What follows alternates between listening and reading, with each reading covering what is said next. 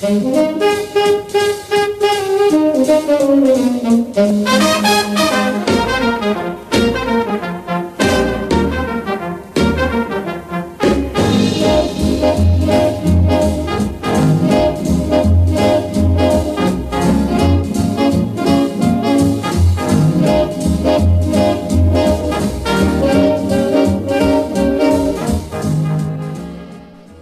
Ascoltatori di Dixie Club, ben ritrovati. Dopo il ciclo di trasmissioni dedicate alle donne del jazz, cioè a quelle cantanti che hanno lasciato una traccia indelebile nella musica sia jazz che blues o gospel, con la puntata di questa sera apriamo un nuovo capitolo, che spero sia di vostro interesse e gradimento. Tratterremo per qualche puntata dei musicisti che il segno lo hanno lasciato con un nobile strumento, il pianoforte. Non sarà un ciclo cronologico, cioè dai primi pianisti jazz a salire verso i nostri anni, ma un excursus tra i personaggi più famosi ed abili nell'utilizzo di questo strumento. Potranno essere solisti oppure band leaders che dirigono l'orchestra suonando o anche personaggi di cui il pianoforte è uno degli strumenti per cui sono famosi. Insomma, un insieme apparentemente senza filo logico, ma che invece ha lo scopo di far conoscere aspetti variegati del mondo jazz e, perché no, suscitare la curiosità verso le prossime trasmissioni. Il personaggio di cui ci occupiamo stasera è Earl Hines. Classe 1903, Earl Kenneth Hines, universalmente conosciuto come Earl Fata Hines, nacque a Duquesne, all'epoca un sobborgo di Pittsburgh, che solo nel 1918 cominciò a godere di autonomia amministrativa. Il padre suonava la cornetta e guidava una propria brass band, mentre la matrigna suonava l'organo in chiesa. Attratto inizialmente dallo strumento paterno, decise poi di cimentarsi al pianoforte ed il suo evidente talento naturale spinse ben presto i suoi insegnanti ad indirizzarlo verso una carriera di concertista classico. A 17 anni entrò nel gruppo che accompagnava il cantante Lloyd Depp, un baritono di impostazione classica che si esibiva alla Lieder House. Guadagnava 15 dollari la settimana, ma ne spendeva una parte per imparare meglio lo strumento da due pianisti della zona, Jim Fellman, che aveva una fantastica mano sinistra, e Johnny Waters, che per contro incantava con la mano destra. Imparò quindi a suonare indifferentemente sia con la destra che con la sinistra. Insomma, era un pianista completo. Il complesso di Depp si chiamava Serenenders. Li ascoltiamo con Airlines al piano in Congain. L'epoca è 1923.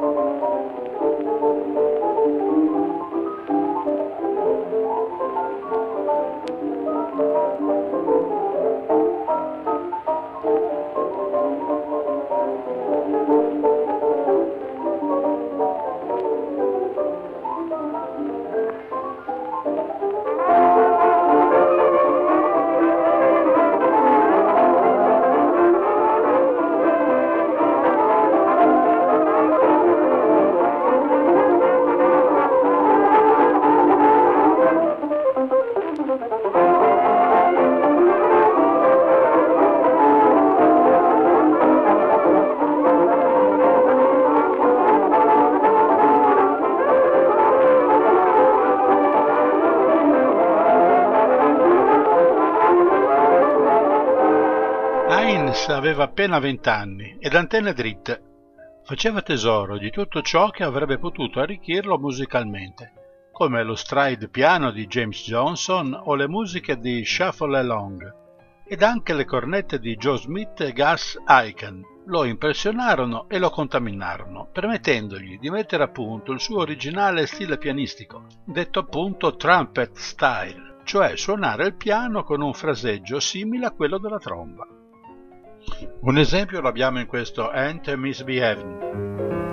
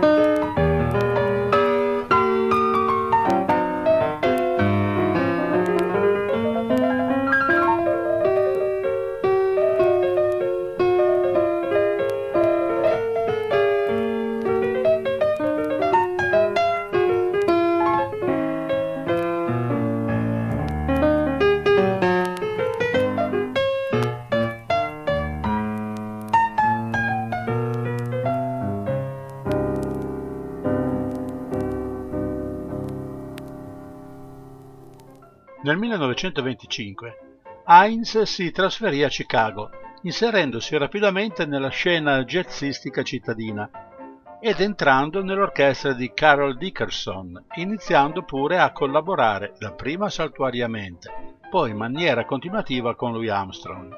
Nel 26 venne riconosciuto come miglior pianista di Chicago.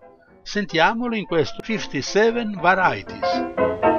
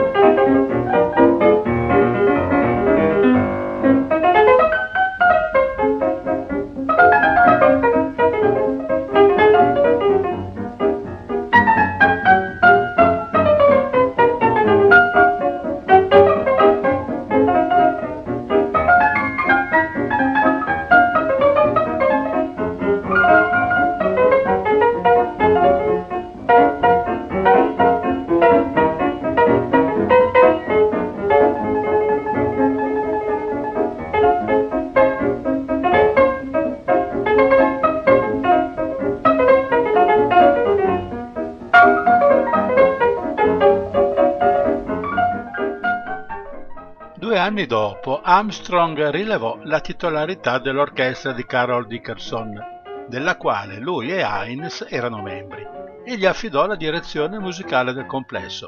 Al piano suonava Lila Erdin, moglie di Armstrong. Ora passa Once in a While, uno degli ultimi brani registrati dalla Erdin prima di lasciare il gruppo del marito.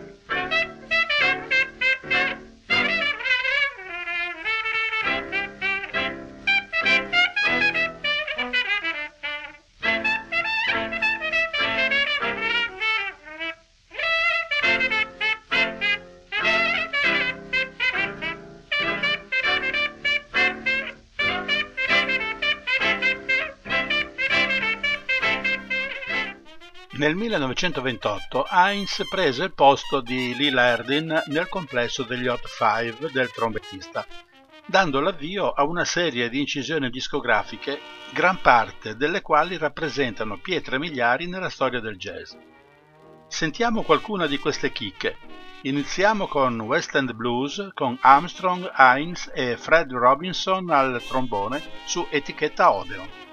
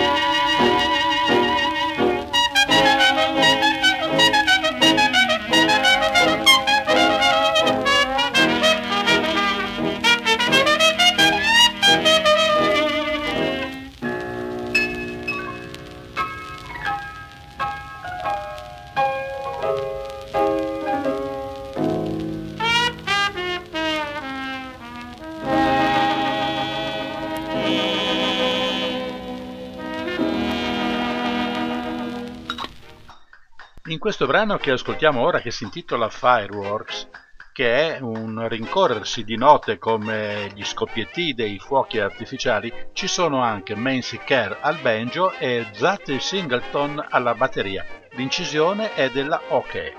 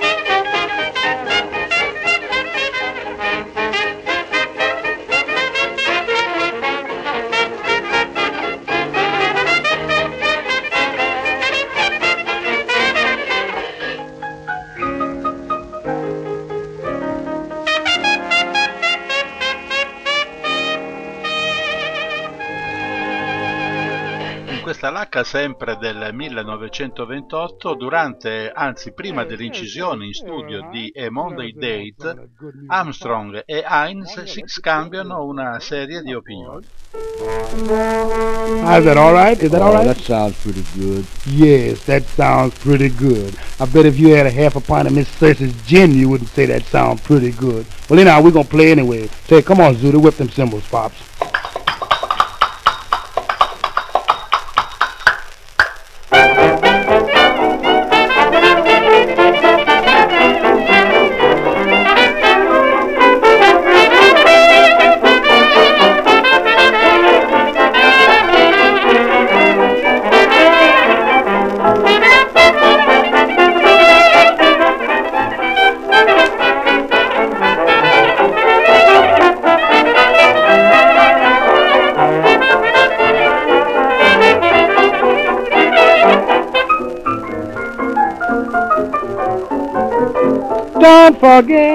Our Monday day that you promised me last Tuesday. I have found a cozy place. Oh, please phone me at noonday. But remember, September, when the preacher says we'll build a cool forever and never have to make a Monday day for any do do do do do do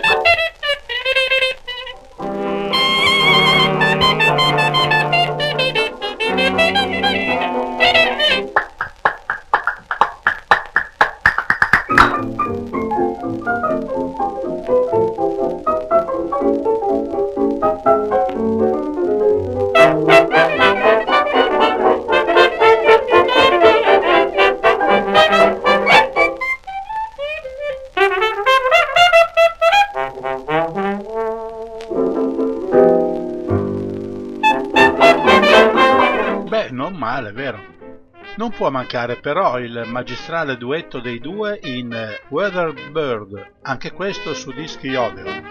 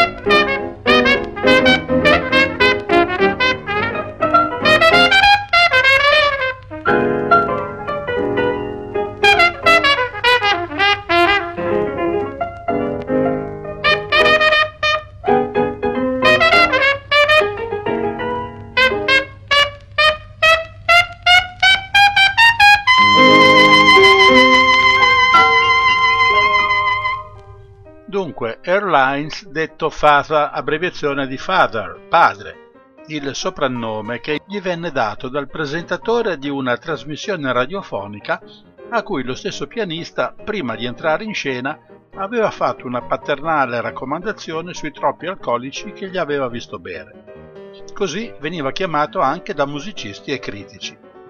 Fu un innovatore nel pieno senso della parola. Si affrancò dallo schema del ragtime che voleva la mano sinistra nella rigida funzione nota-accordo potendo quindi utilizzarla di più in termini di melodia e accompagnamento. Fu attraverso la sua incredibile capacità di improvvisazione che dettò le regole di quel suo stile che abbiamo già ricordato, che andò col nome di trumpet style, che assegnava alla mano destra una costruzione fraseologica che suggeriva il paragone con strumenti come la tromba. Un altro esempio lo abbiamo in questo Ain't Got Nobody, sempre del 1928.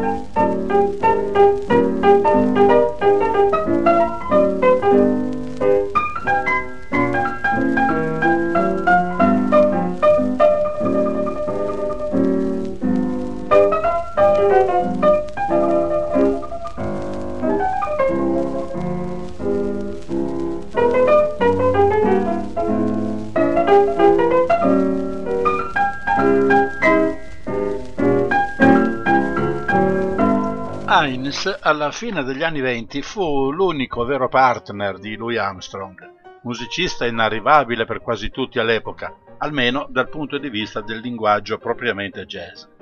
L'intesa tra i due giganti già all'inizio fu perfetta e più tardi lo stesso Hines collaborò alle session che portarono alla luce i capolavori che prima abbiamo sentito, come West End Blues, Fireworks, Weatherbird e altre pietre miliari come Panther Rag del 1928 e Cushion Blues del 1929, vero trattato di pianismo jazz.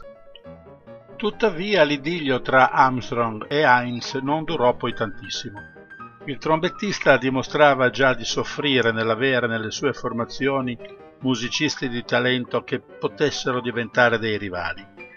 Heinz è uno dei musicisti più talentuosi della sua generazione e ben presto la convivenza musicale fra i due si fa turbolenta e si interrompe. Tuttavia il musicista, già dal periodo di collaborazione con Armstrong, aveva intrattenuto contatti anche con altri musicisti, tra cui il clarinettista Jimmy Nunn, ai tempi dell'Apex Club. Sempre nel 1928 Heinz abbandona le formazioni e con sorprendente rapidità mette su una propria orchestra. Il Grand Terrace, un locale riservato a clienti bianchi e che faceva parte delle imprese commerciali di Al Capone, riserva ad Heinz la possibilità di diventare band leader con un interessante ingaggio. Heinz tiene il primo concerto a capo della sua band il 28 dicembre del 1928. Da quella sera ascoltiamo Deep Forest, che era anche la sigla dell'orchestra.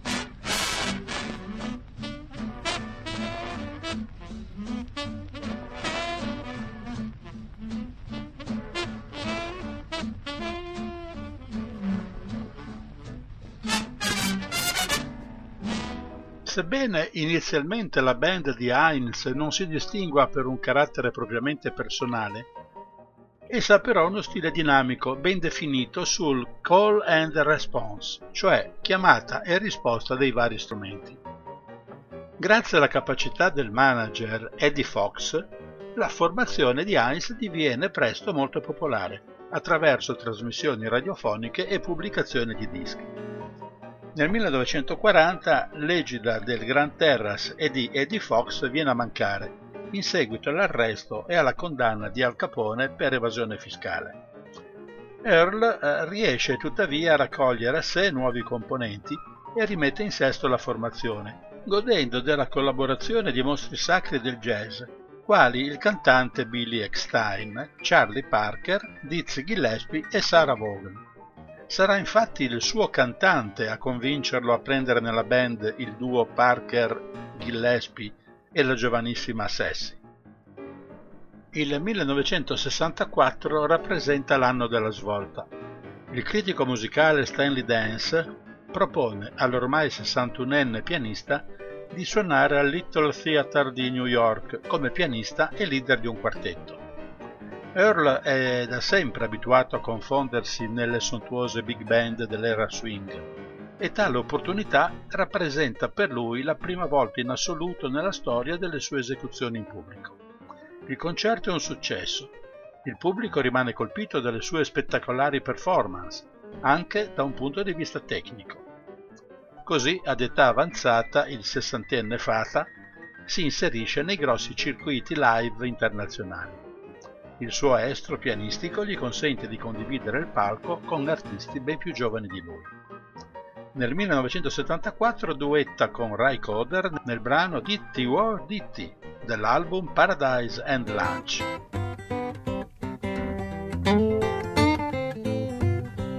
There's a great big mystery And this show is worrying me. It's Diddy Wah Diddy.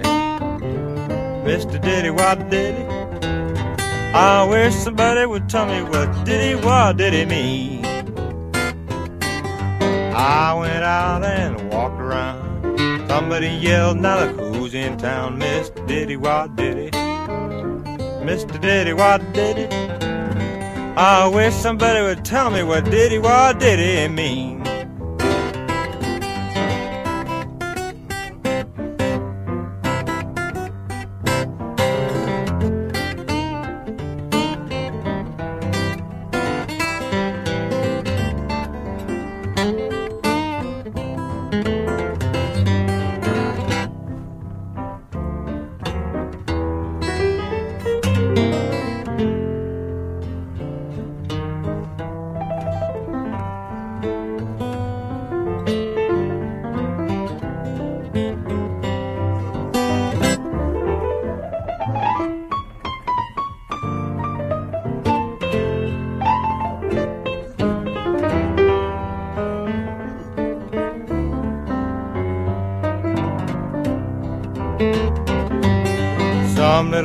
Four feet four.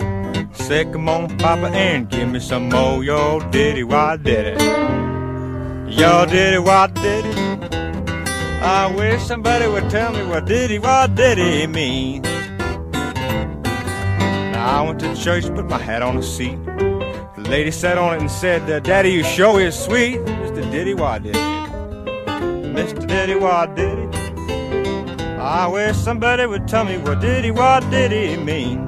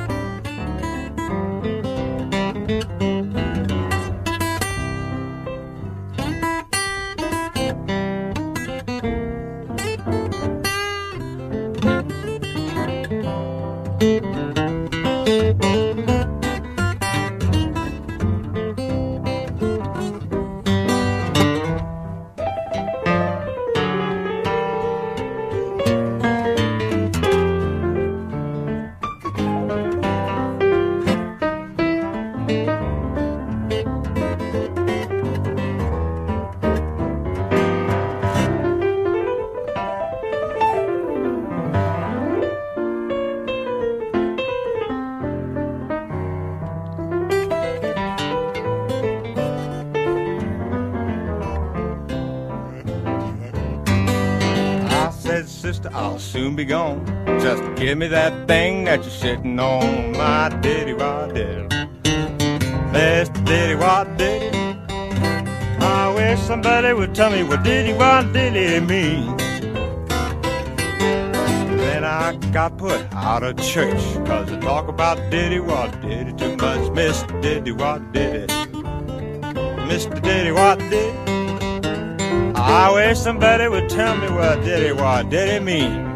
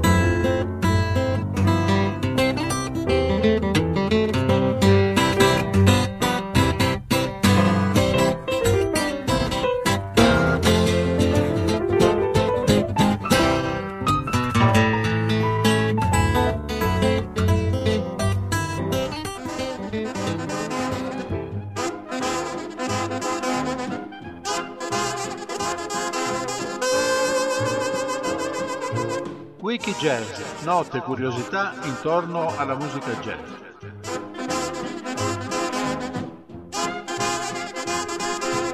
Questa sera con Wiki Jazz torniamo nei Roaring the Twenties e in luoghi di cui abbiamo già parlato in trasmissioni precedenti. Il famoso Cotton Club, la New York dei gangster e Broadway, coi suoi teatri ed i suoi artisti più o meno talentuosi. Sarà di nuovo Woody Allen che ce li racconterà, con un film del 1994, Pallottole su Broadway, interpretato da John Cusack, Diane West e Chaz Parminteri. Ma respiriamo da subito l'atmosfera di Broadway col brano di Al Jolson, Tut Tut Tutsi Goodbye, tratto dalla colonna sonora del film. Yesterday I heard a lover sigh. Goodbye, oh me, oh my. Seven times he got aboard his train. And seven times he hurried back to kiss his love again and tell her, tut tut tootsie, goodbye. Tut tut tootsie, don't cry. The choo-choo train that takes me away from you. No words can tell how sad it makes me kiss me, titty, and then do it over again. Watch for the mail, I'll never fail. If you don't get a letter, then you'll know I'm in jail. Tut-tut-tootsie, don't cry. Tut-tut-tootsie, goodbye.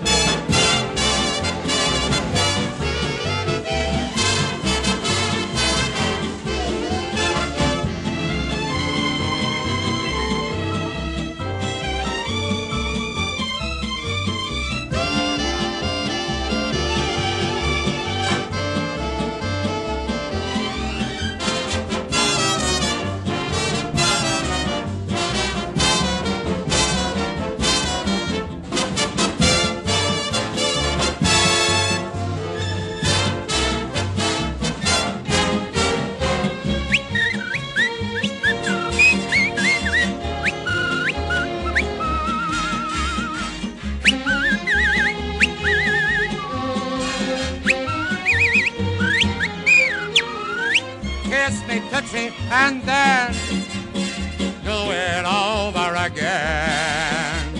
Watch for the mail, I'll never fail. If you don't get a letter, then you'll know I'm in jail.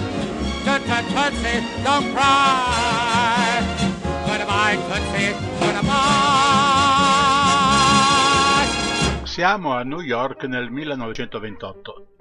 David Shane, giovane autore teatrale, si sta lamentando col suo produttore, dichiarando che non accetterà più ingerenze nel suo lavoro, né da parte dei registi, né dai produttori o dagli attori.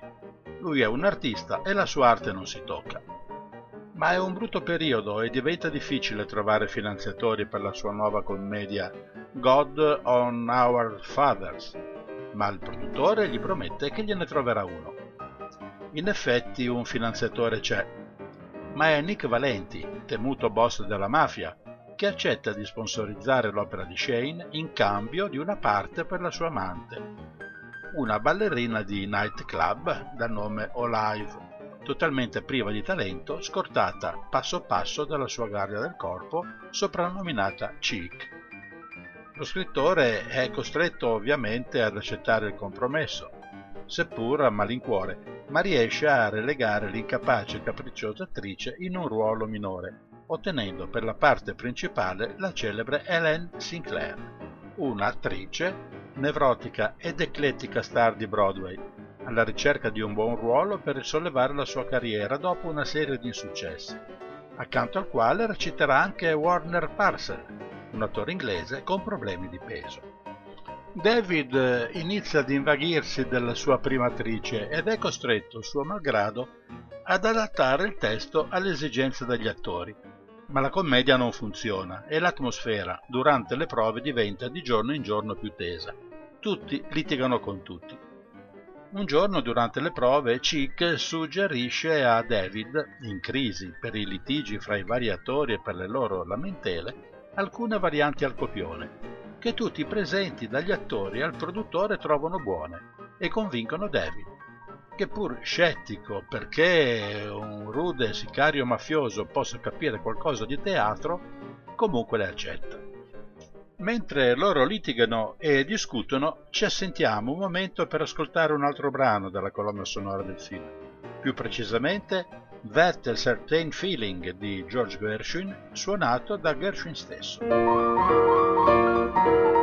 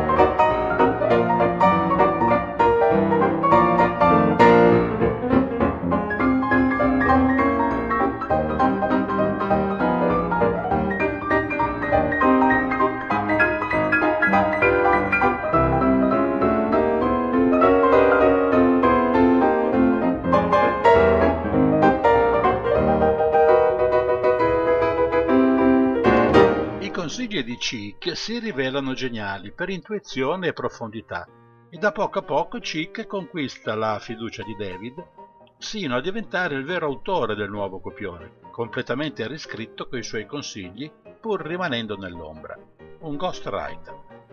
Nel frattempo la relazione fra David ed Ellen è sempre più coinvolgente. Tutta New York li vede insieme nei locali più alla moda, tra i quali ovviamente c'è il Cotton Club.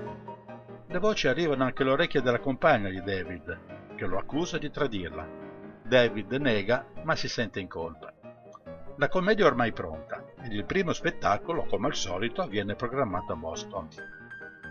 Olive si infortuna e viene sostituita. Lo spettacolo ha un successo clamoroso. Pubblico e critica inneggiano al nuovo autore, che viene paragonato a O'Neill. Tutti si rendono conto che l'unica stonatura sarà Olive, che ovviamente reciterà nella prima Broadway. Ma temono tutti Nick Valente e quindi la accettano come un male ineluttabile. Ma Chick ha preso talmente a cuore questa sua nuova dote di scrittore che non sopporta più l'interpretazione di Olive, la tira in un capannone e la uccide in nome dell'arte. Il giorno dopo c'è la prima Broadway. Ovviamente Olive non si vede, ma Show Must Go On e la sostituta riprende il ruolo di Olive. Nel frattempo però Nick Valente capisce che a uccidere Olive è stato Chick. Non ne capisce il motivo, ma manda i suoi sicari a teatro.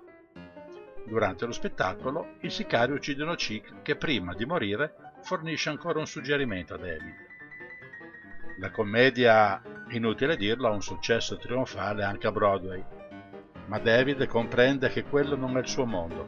Torna dalla sua ragazza, a cui confessa di non essere lui l'autore, e le chiede di sposarlo. Torneranno a Pittsburgh e addio sogni di gloria. E noi ci lasciamo con un ultimo brano del film. Poor Butterfly, interpretato da Red Nichols e dei suoi Five Pennies.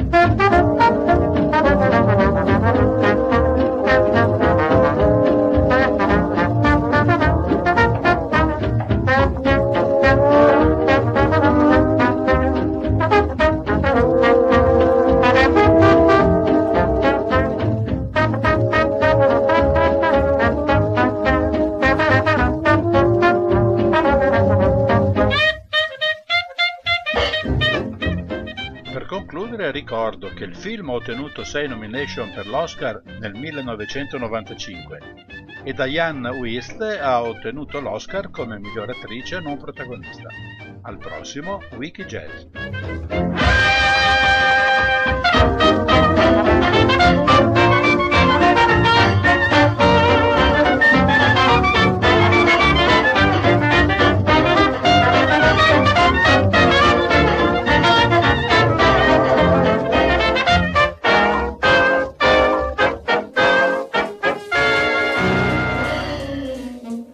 Lasciarvi ai programmi che seguono vi ringrazio per l'ascolto e vi do l'appuntamento alla prossima puntata. Grazie davvero da Giorgio Moncagatta. Good night and good luck.